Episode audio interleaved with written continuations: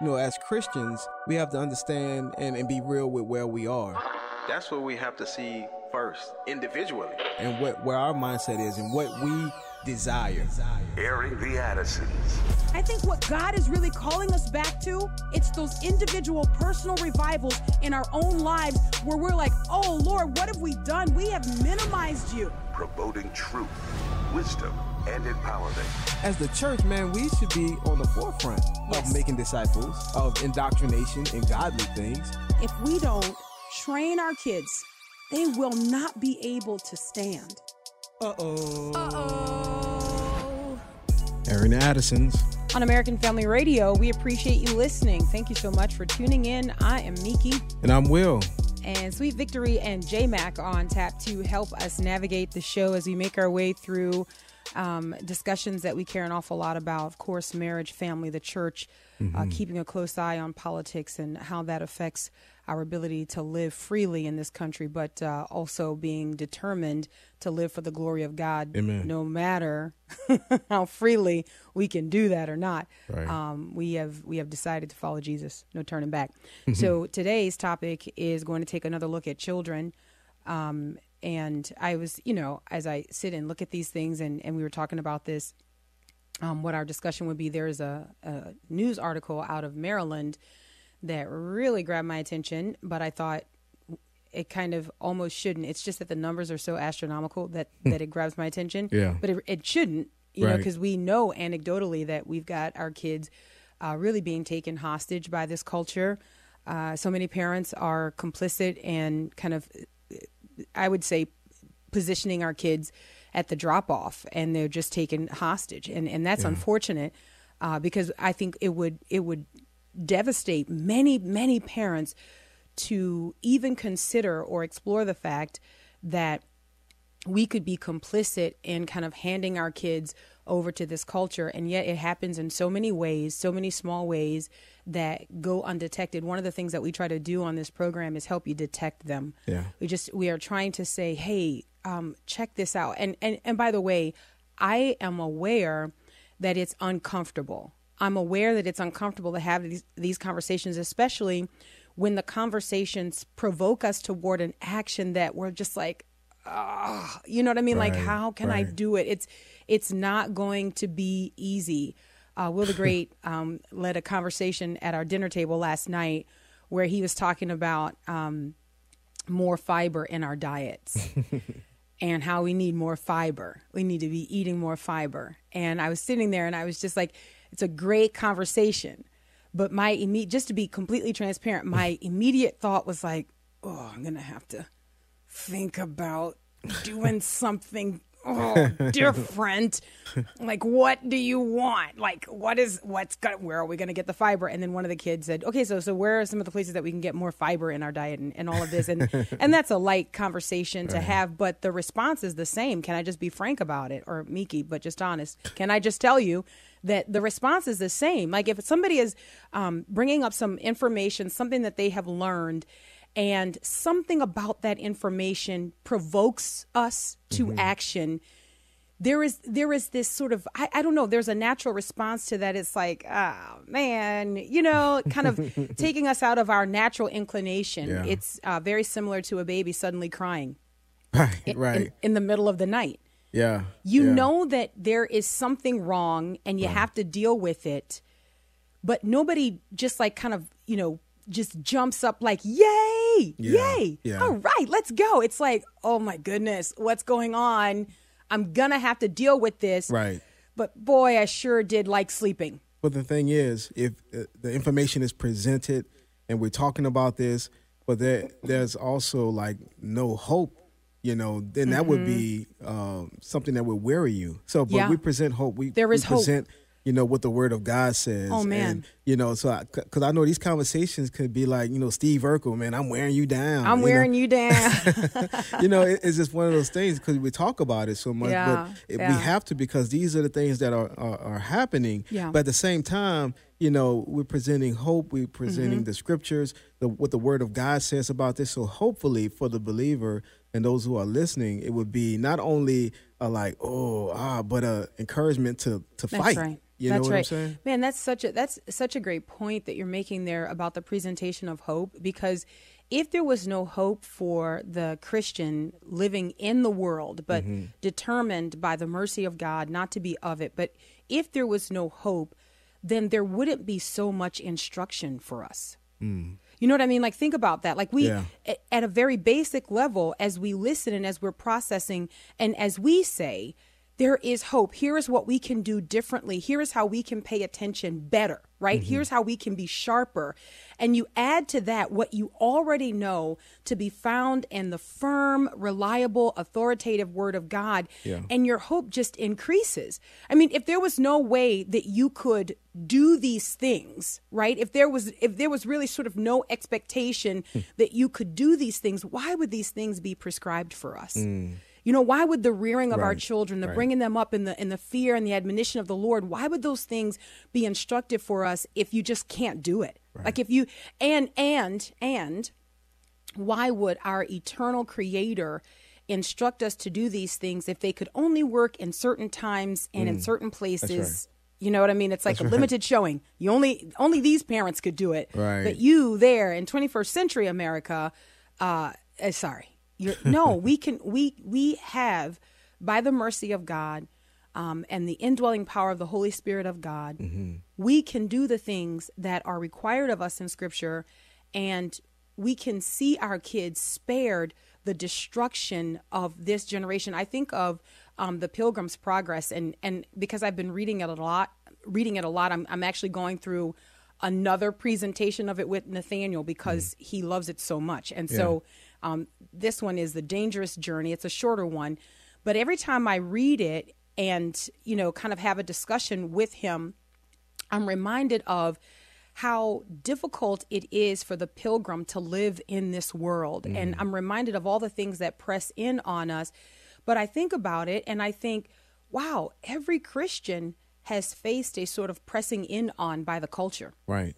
Like it's not it's not something that's just new to us. Now what we are battling um may feel way more intense you know and and maybe there are new presentations of types of evil but the christian has always had to live with a distinction in a culture that was hostile to truth. Right. that's the nature of being on the narrow path as opposed to the broad one the wide one. So today our topic is after the kids how a 90s campaign is working on us and our kids today. Wow.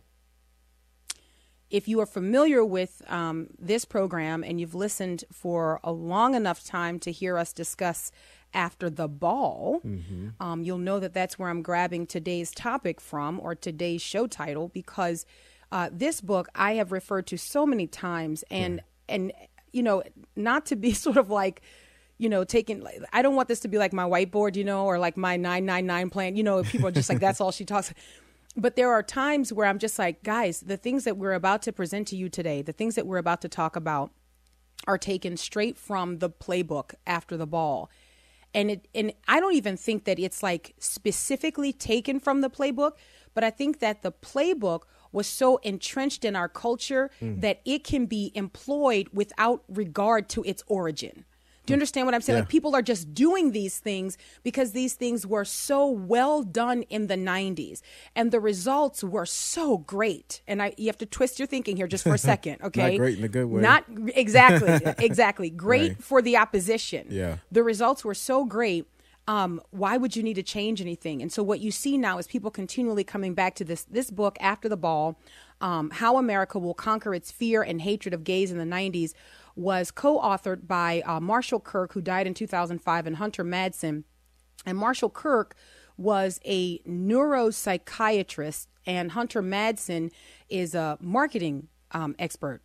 And they originally this was a was an article that was written in 1987 that then kind of expanded to become this book that has since um, gone out of print.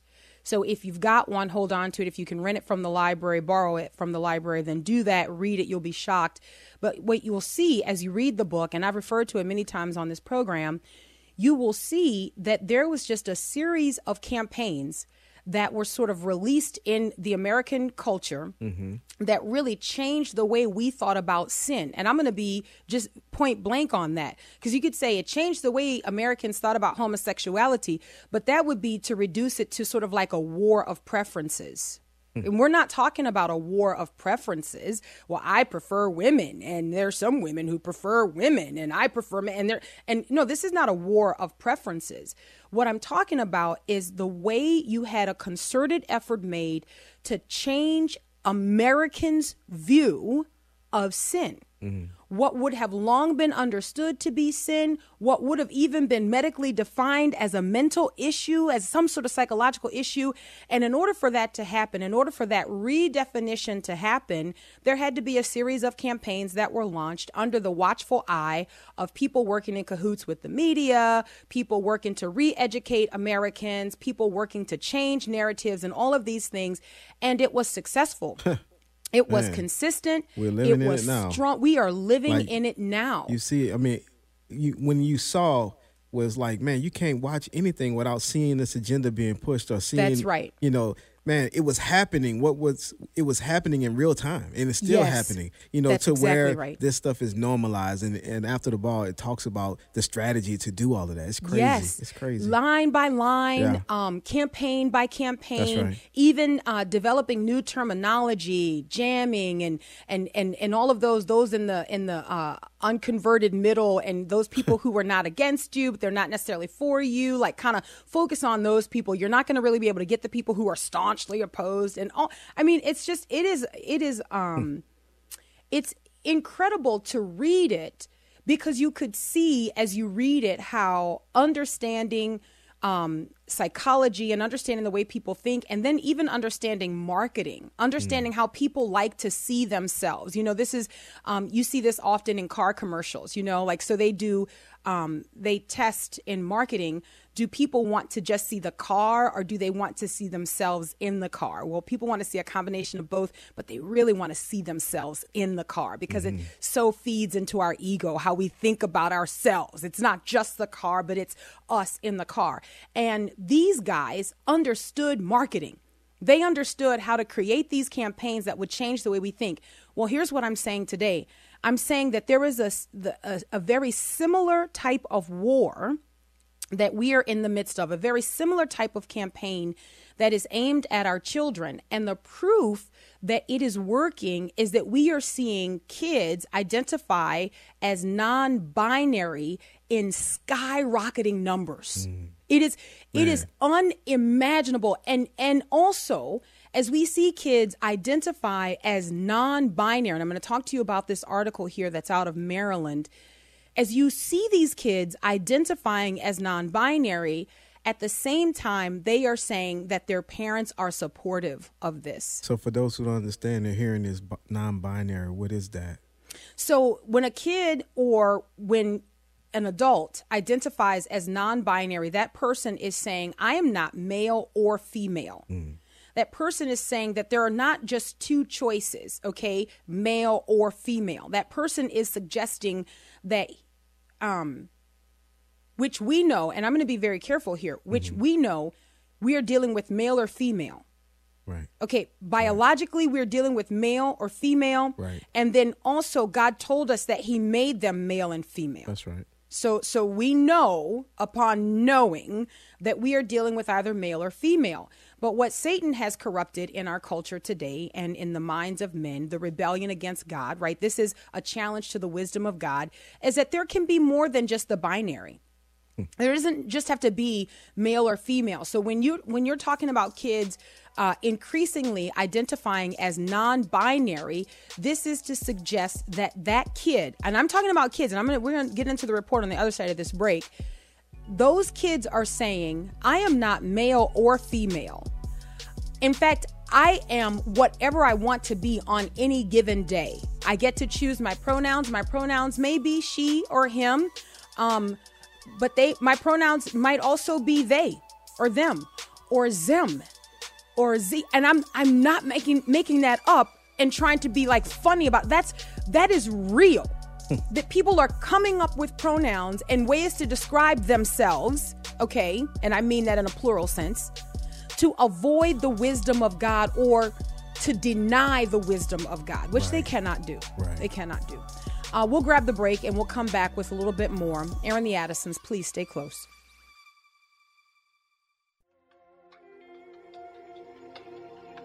I strive, we are healed his nail pierced hands, we're free. His blood,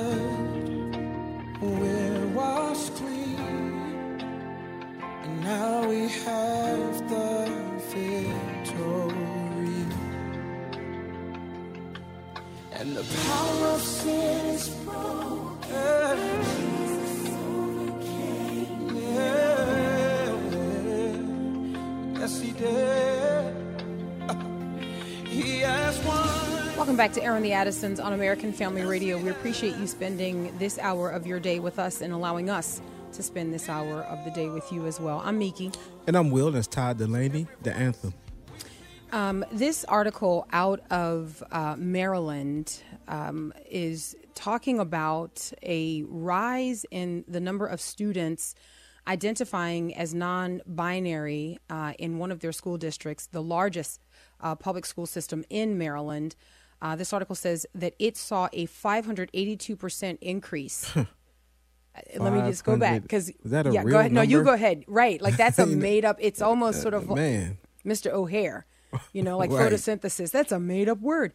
It it almost seems like there cannot be that type of percentage increase. Doesn't that just become like a new thing? In in that just a new data set? I, I don't know. It just seems astronomical. Mm-hmm. But I'm going to continue reading here and then kind of fold it into the discussion again uh, after after the kids. Mm. After the kids.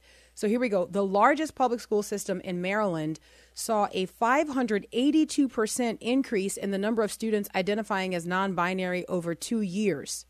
Guys, over two years, a 582% increase in the number of students identifying as non binary, according to a snapshot of data collected or shared by a district official.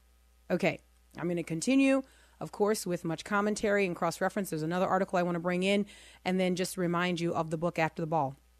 And, and where all of this comes from and how we get to this place and then also how we can resist how we can resist okay but it's it's okay uh, montgomery county public schools mcps provides an intake form to students every year designed to understand and support a student's gender identity. This is another one of those things that falls into the category that I think parents should be asked if their kids are allowed to fill this out. Even though I'm using this information mm-hmm. to to rally you, I do believe that this information should not be collected on kids by schools without the parents' express permission. Not as a default, not opt out, I think it should be opt in. But I digress. Here we go.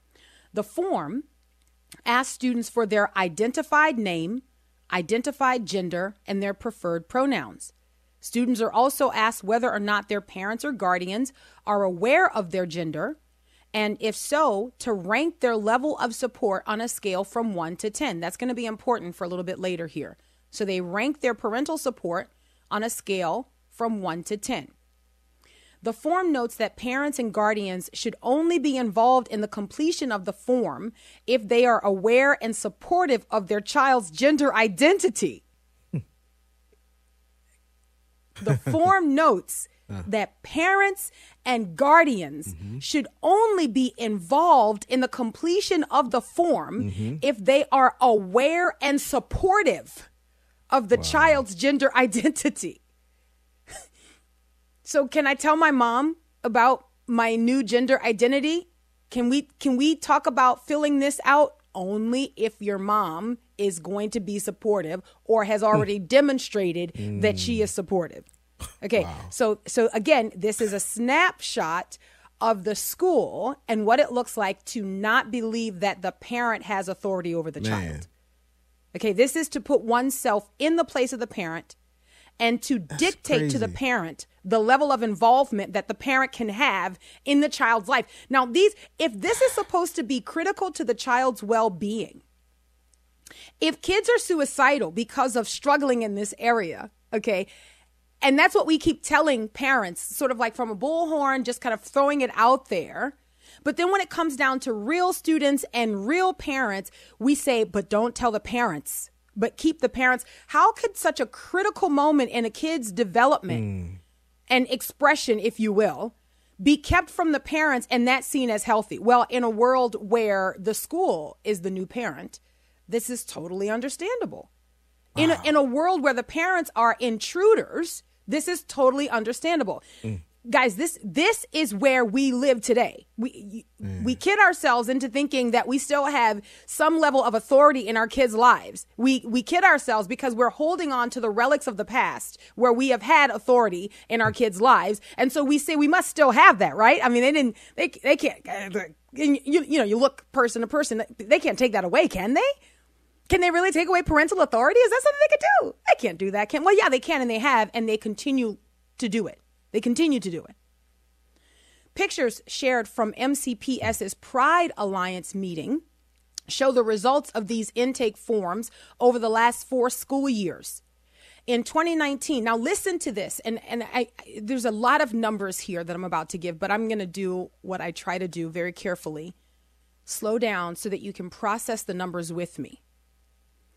In 2019, so go back year before the pandemic. You got to get like a little point of reference, okay? So in 2019, 35 35 MCPS students. So this school district, mm-hmm. the largest in Maryland, okay? Mm-hmm.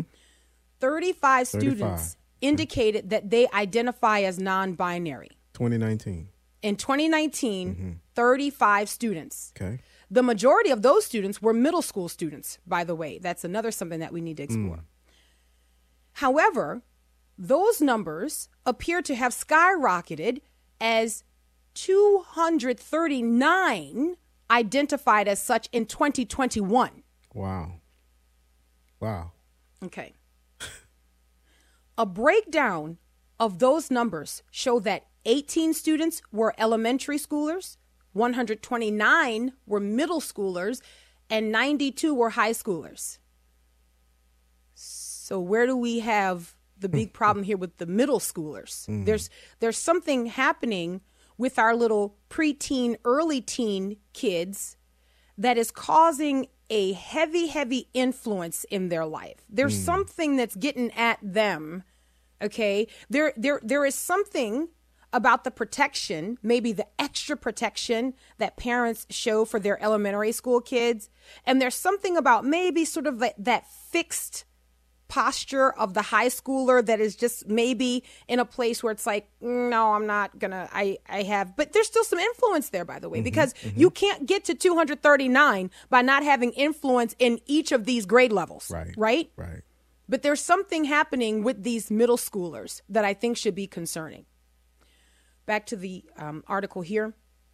Overall, 423 intake forms have been submitted over the last four years, showing that 45% of MCPS students identify as non binary. 45%, 45% of the students identify as non binary.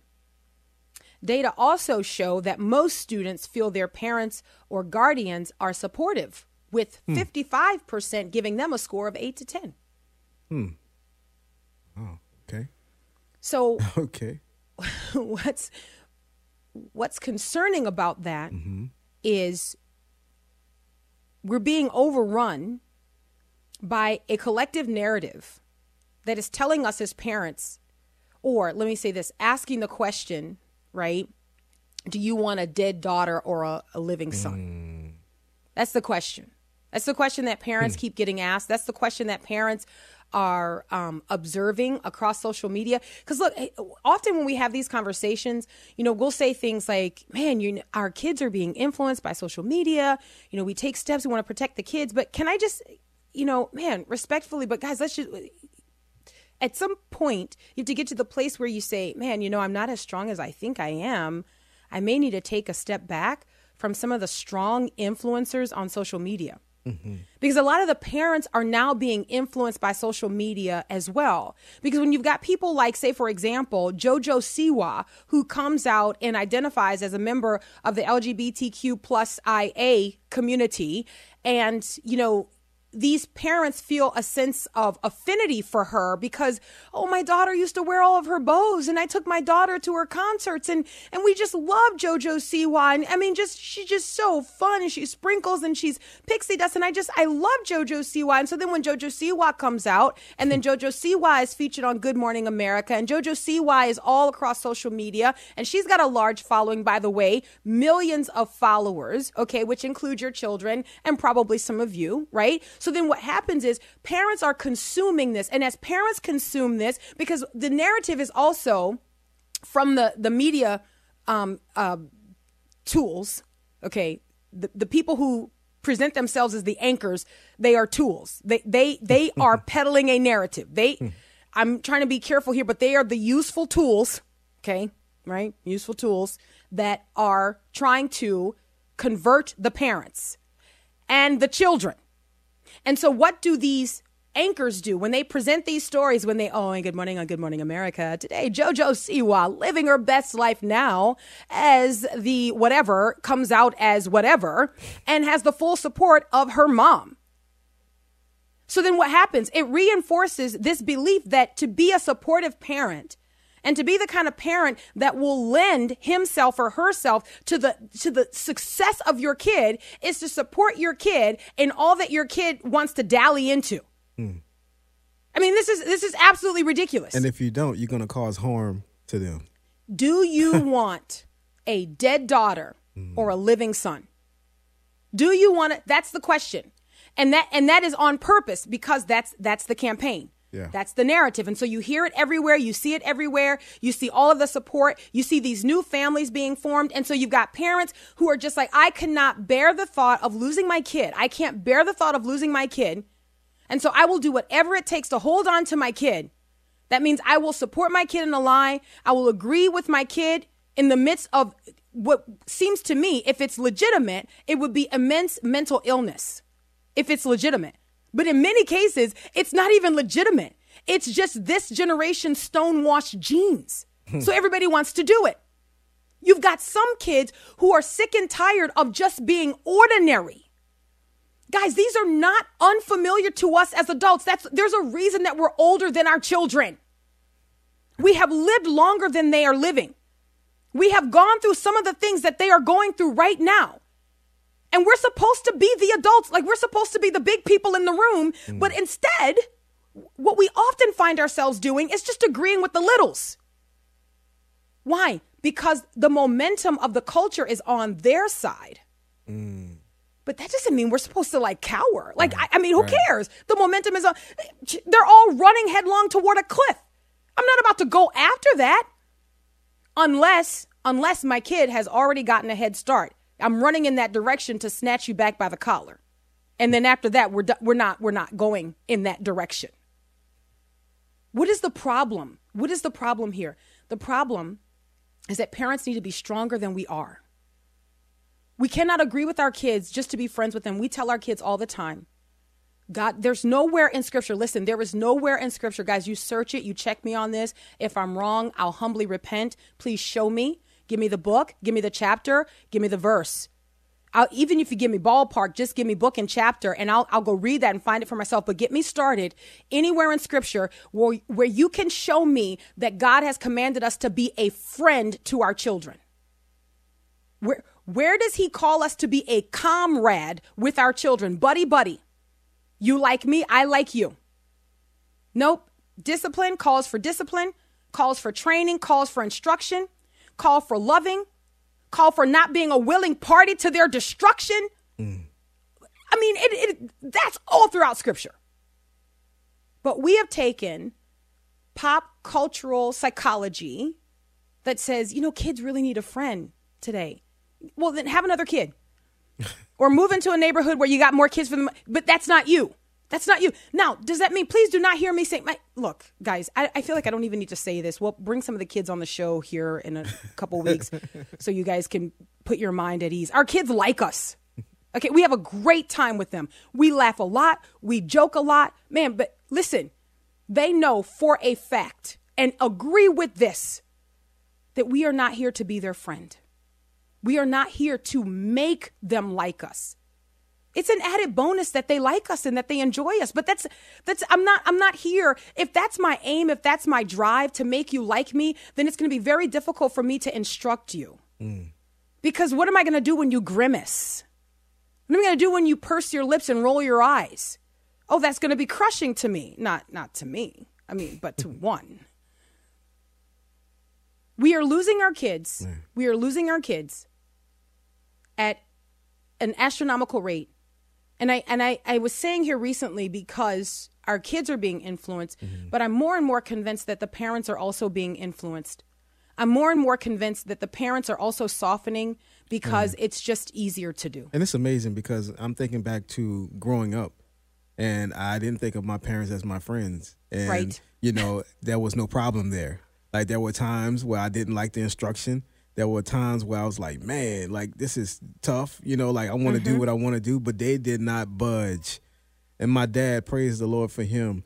Like Amen. he was present and he was there to to discipline me, also to encourage me. Yep. But there was a lot of discipline. And I'm like, man, so we they were not soft in that generation. My parents were not soft. No. But no. how is it that we've become so like jelly like influence influence. I think the influence as the culture shifts that influence um, infiltrates our homes. It mm. infiltrates our families you know? And and i it's interesting. I, I find myself saying similar things to our kids that my mom said to us. And and i i'm it's not like i log those things away like oh i'm going to use that when i'm a mom. Like some of the mm-hmm. stuff i was like i'm never going to say that to my kid. You know what i mean? But but i find myself saying it. Like if it's like so and so is doing this it's like but I'm not so and so's mama. Mm.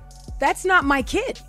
So so don't compare what you get to do to what this kid is doing. Like right. that's I'm I am accountable to God for you. Amen. I have been entrusted by the Lord with you. All right, we'll take the break and be right back.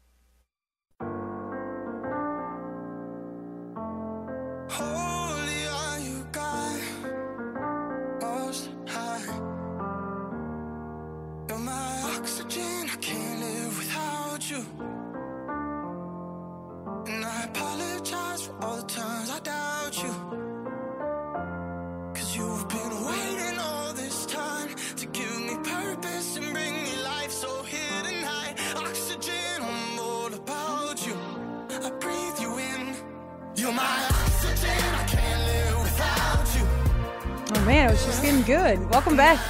Airing the Addisons on American Family Radio. I'm Miki. And I'm Will, and that's Oxygen by Zauntee. Proverbs chapter 29, verses 15 and 17. Proverbs chapter 29, verses 15 and 17. Verse 15 The rod and reproof give wisdom, but a child who gets his own way brings shame to his mother. Mm. Anybody need to do research to see that that's true? Anybody? Uh-huh. Anybody signing up for research? Anybody? Um, or can is it just immediately obvious? Right? Like it yeah. just you can see it. You yep. can see it. Verse 17 Correct your son, and he will give you comfort. He will also delight your soul. Correct your son, and he will give you comfort. He will also delight your soul. I'm telling you, it, man, there, you go through these moments, and I, I want to um, turn to another piece here before we run out of time. Um, but just as a reminder and an encouragement to parents look, when you put your foot down and you say, look, we're not doing that. I'm sorry, you're not going there. No, you're not going to be a part of that. You're not going to be immersed in that. You're, you no, you don't have my permission to do that. Um, look, it it can be really kind of uncomfortable mm. because look, you know, we all remember what it was like to want to, you know, but man, to see your kids shaped in godliness and to see your kids um, begin to come around where you don't have to prohibit so much anymore. They actually can kind of see it and they're like, man, yeah. I don't even want to do, you know what, right? Yeah, like yeah. Th- that, that's like, that's a sweet moment. That, right. that is a delight to a parent's heart where your kid doesn't even ask because it's like, man, I don't even want, I see that. I see that and I reject that. I don't even want to be there. But you know what? In order to get to that place, and there's a lot of instruction, mm. there's a mm. lot of correction, yeah. there's a lot of reproof that goes into it and there are many times where you got to like you know rock paper scissors who's gonna who's gonna handle this one you know but man you got to do it and you got to do it for the glory of God. All right, I'm running out of time. Let me let me do this quickly. I'll give the number. We may get around to one or two calls here, but I do want to make sure you get this information. I want to make the connection after the ball, and I'll try to do this as quickly as possible. 888-589-8840. 888-589-8840. Um, podcast I want to recommend here. Um, the Christian Post has a podcast. It's almost sort of like a documentary style podcast. It's uh, you could call it a docucast if you want. It's a five part series uh, hosted by Brandon Showalter, who's a journalist. We've had him on this program before to even talk about the sexual identity craze and things like that. But the the five part series that he has um, is Generation Indoctrination inside the transgender battle. Generation indoctrination inside the transgender battle. And he interviewed a couple people for this, and two of them I want to refer to an article written about this uh, particular series here that I think is so important. So he interviewed a therapist from Loudoun County, Virginia, who only wanted wanted to be identified by the name Carla, just to protect her identity. And I would say I'm adding this by extension, her business, her livelihood, her Right, family, and every. I mean, come on. I mean, it is no question why she would just want to be referred to as Carla. But here, I want to read this to you, and I want you to be thinking about this. So, in Carla's counseling practice, she now sees many young people who are distressed about their sex. The shift was sudden, and she felt unprepared to see the sharp increase. As she researched the problem further, she discovered a troubling trend among youth. Not only were they spending inordinate amounts of time on their phones and social media, but they had been inculcated with the language of mental health conditions and therapy. How many kids do you hear expressing to you their own like mental health issues? How many kids? I just have social anxiety disorder. Hmm. I just feel I, I I just I'm I'm I can't because it is pervasive all across social media. People, kids are picking up these terms, adopting them, using them, throwing them around, right? Okay, back to this article. Quote, this generation has a rush to label and or diagnose and we're doing it to kids at younger and younger ages more and more it's becoming the norm that we construe normal feelings mm. and label it as an illness an abnormality or a disorder end quote that's what carla said she continued quote people are calling kids as young as 11 pansexual bi or probably gay before the child themselves even knows.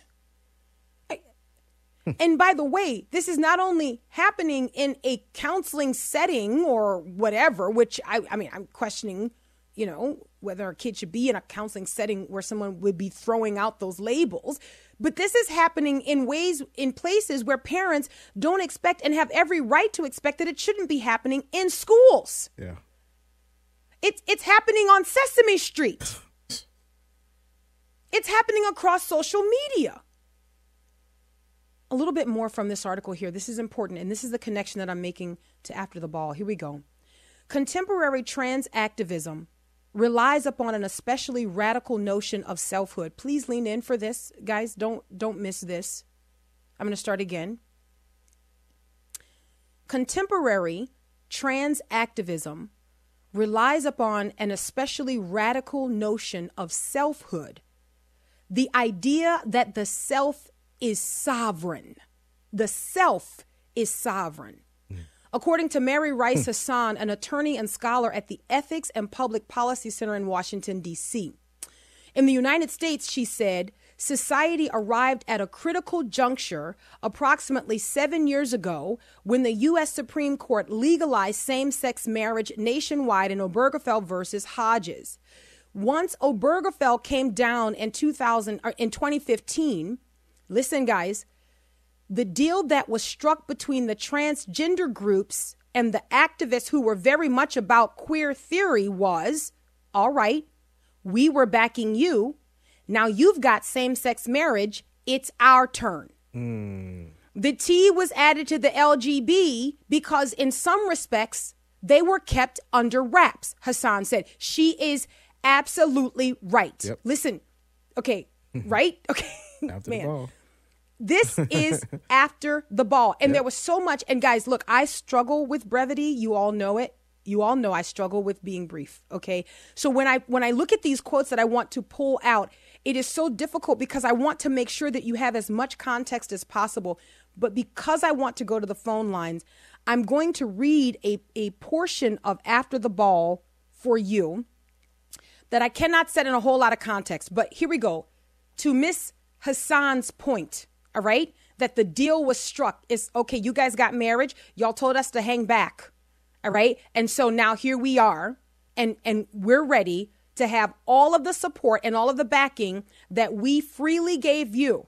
We didn't want to be an impediment to the movement, but now it is our turn. So, from after the ball, quote, it cannot go without saying, incidentally, that groups on the farthest margins of acceptability, such as NAMBLA, must play no part at all in such a campaign. Suspected child molesters will never look like victims. mm. Now, listen. Mm. Okay, there is so much that needs to be. In this campaign, the huge drive in the 90s was that homosexuals would be viewed as victims. And there was no way that homosexuals were going to be viewed as victims if you had men prancing around in feather boas and out, you know, gallivanting, and, and you had men celebrating young love and all of these things. So those things had to take a back seat. The transvestites and all of this stuff like that, no, we the cross dressers, the drag queen, no, we cannot have any of that because the idea is that we have to have a wholesome appearance so that we can convert the straights. Hmm. and so now, having succeeded largely, I mean, come on, you know, it's being in our churches, okay? So come now, on, I mean, having succeeded largely, I mean, the, the last wall of the churches right. have now and recognize. Okay, so so now that's a win. So now you guys with the feather boas and the drag queens, it's your turn, and we will give our full support to you. We will give our full support to you because we have we have seen and we have conquered. That's why the book is out of print, okay? because the campaign was a success.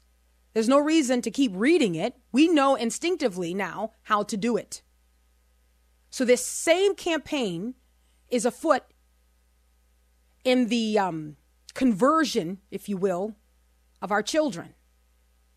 The same campaign, this, this create the victims. So these kids who cannot live their fullest selves, right? They are the victims. These kids who th- there's a constant threat of, of, of suicide. We, we value children's lives so much. Right. That we've got to make sure that they live these healthy lives. And the only healthy life is the fullest expression of rebellion, self actualization, where whatever it is I feel and think of myself, that, that is the freest life that I can live. Notice that it's not a problem if the kid wants to be non binary. It's not a problem if the kid wants to be trans, which, by the way, it's not transition, it's just trans. That's the thing. And people don't understand that. There's no stop for the bus, it's just get on the bus. Mm. Where are we going to pull the cord and ring the bell? Nope, there's no cord pulling. Trans is the thing, and people don't realize that. The campaign has been successful. The campaign has worked to desensitize adults, and the campaign is working and is quite successful among our, young people. And parents, you have to notice that, you have to watch that, you have to be you have to be vigilant regarding that, or you will lose your children. And man, I, I try not to be sensational, but I'm like, we hear from too many parents and grandparents that they are losing their children and their grandchildren. This is not like, hey, this might happen. No, it's happening right now. And it's happening in the Lord's church. It's happening among the faithful who thought, man, I, I was doing everything that I knew to do. This is so insidious. How did this creep? Well, because there were many points of entry. Mm. And I've often said, I'll make this point and then we'll go to the phone lines. I've often said, man, in looking at what is going on in the culture today, as a parent, I feel like a goalie. I feel like it's like boom, boom, boom. All of these different, and you're just throwing yourself full lunge at this to block it so that you can protect your kids, giving them a fighting chance at living for the glory of God. in those formative years. You're trying to give them a fighting chance where they can, can they just don't touch the children. But they don't want to contend with convicted adults. Like they don't want to contend with those adults who know what they believe, have strong conviction, that they are resolute. No, they don't want to deal with that because you know that's that's us. Hmm. No, what they want is they want little kids who will smile and nod because they believe you. Because you've normalized yourself in their sight. That's what they want. Will the Great, where do we go? All right, let's go to Scott in North Carolina. Hi, Scott. Hey guys, how you doing? Hello. So, um, I have an analogy here. Um, I'm a big Star Wars fan. Now, if I were to go out and buy myself a big bathrobe and a lightsaber and wave my hand in front of my wife and say, "You will make me a sandwich," um, I I can pretend all I want, but a Jedi I am not. Mm, now, if like my wife were to go along, is she enabling me? Is she affirming me? No, she's helping my mental illness. And at some point, and you hit, you said this earlier, when we go along with this stuff, we are further damaging because we're spreading a lie. Mm. Scott, you're right on. You're right on. You know, one of the one of the points I made, I remember this a few years ago. Um, actually, several years ago, um, at at an event, it was a Truth for New Generation event where we were doing a panel discussion, and and I said, you know, I'm I'm looking at this as sort of our generation's uh, anorexia and bulimia, and one of the questions that was for young people, you know, if you've got a friend who is struggling with an image that is untrue, and that person thinks that, that he or she is overweight, and you're really you're looking at somebody that's 85, 90 pounds, would you say to that person, yeah, you are fat? Would you say, yeah, you could stand to lose a few pounds? Well, you wouldn't because you understood or you would understand that mm-hmm. to say that, to affirm that, would be to, to be complicit in the destruction of that person. Right. I'm convinced that the reason we don't tell the truth is because we don't really believe that what people are engaging in today is destructive. We don't really believe that it leads to destruction. Mm. Will the Great, where do we go next? Let's go to Jerry in Texas. Hi, Jerry. Hey, brother. Hey, sister. Uh, just wanted to hit on the same thing that Miki had said about uh, being a friend to your child. I'm going to make it quick because I hear the music. I tell mine at least three times a week when they get angry with me or frustrated because I make them do something that they don't want to do, that I am not their friend. I am not somebody from their school. God gave you to me mm. to raise in His likeness, in His image. And when you get over your anger, you will see that my love will still be there for you. And mm. there has not been a day when I'm at home and they come home from school that they don't come in and give me the warmest hug and greeting and say, Daddy. So it doesn't matter how hard you are on them they need it and they desire it, rather they know it or not. I'm gonna let you mm-hmm. go. That's perfect. That is a great way for us to wrap up the show. We've got to be convinced that what God has instructed us to do is good and right and true, and that again, He is wise. Amen. Until tomorrow, Lord willing. God bless.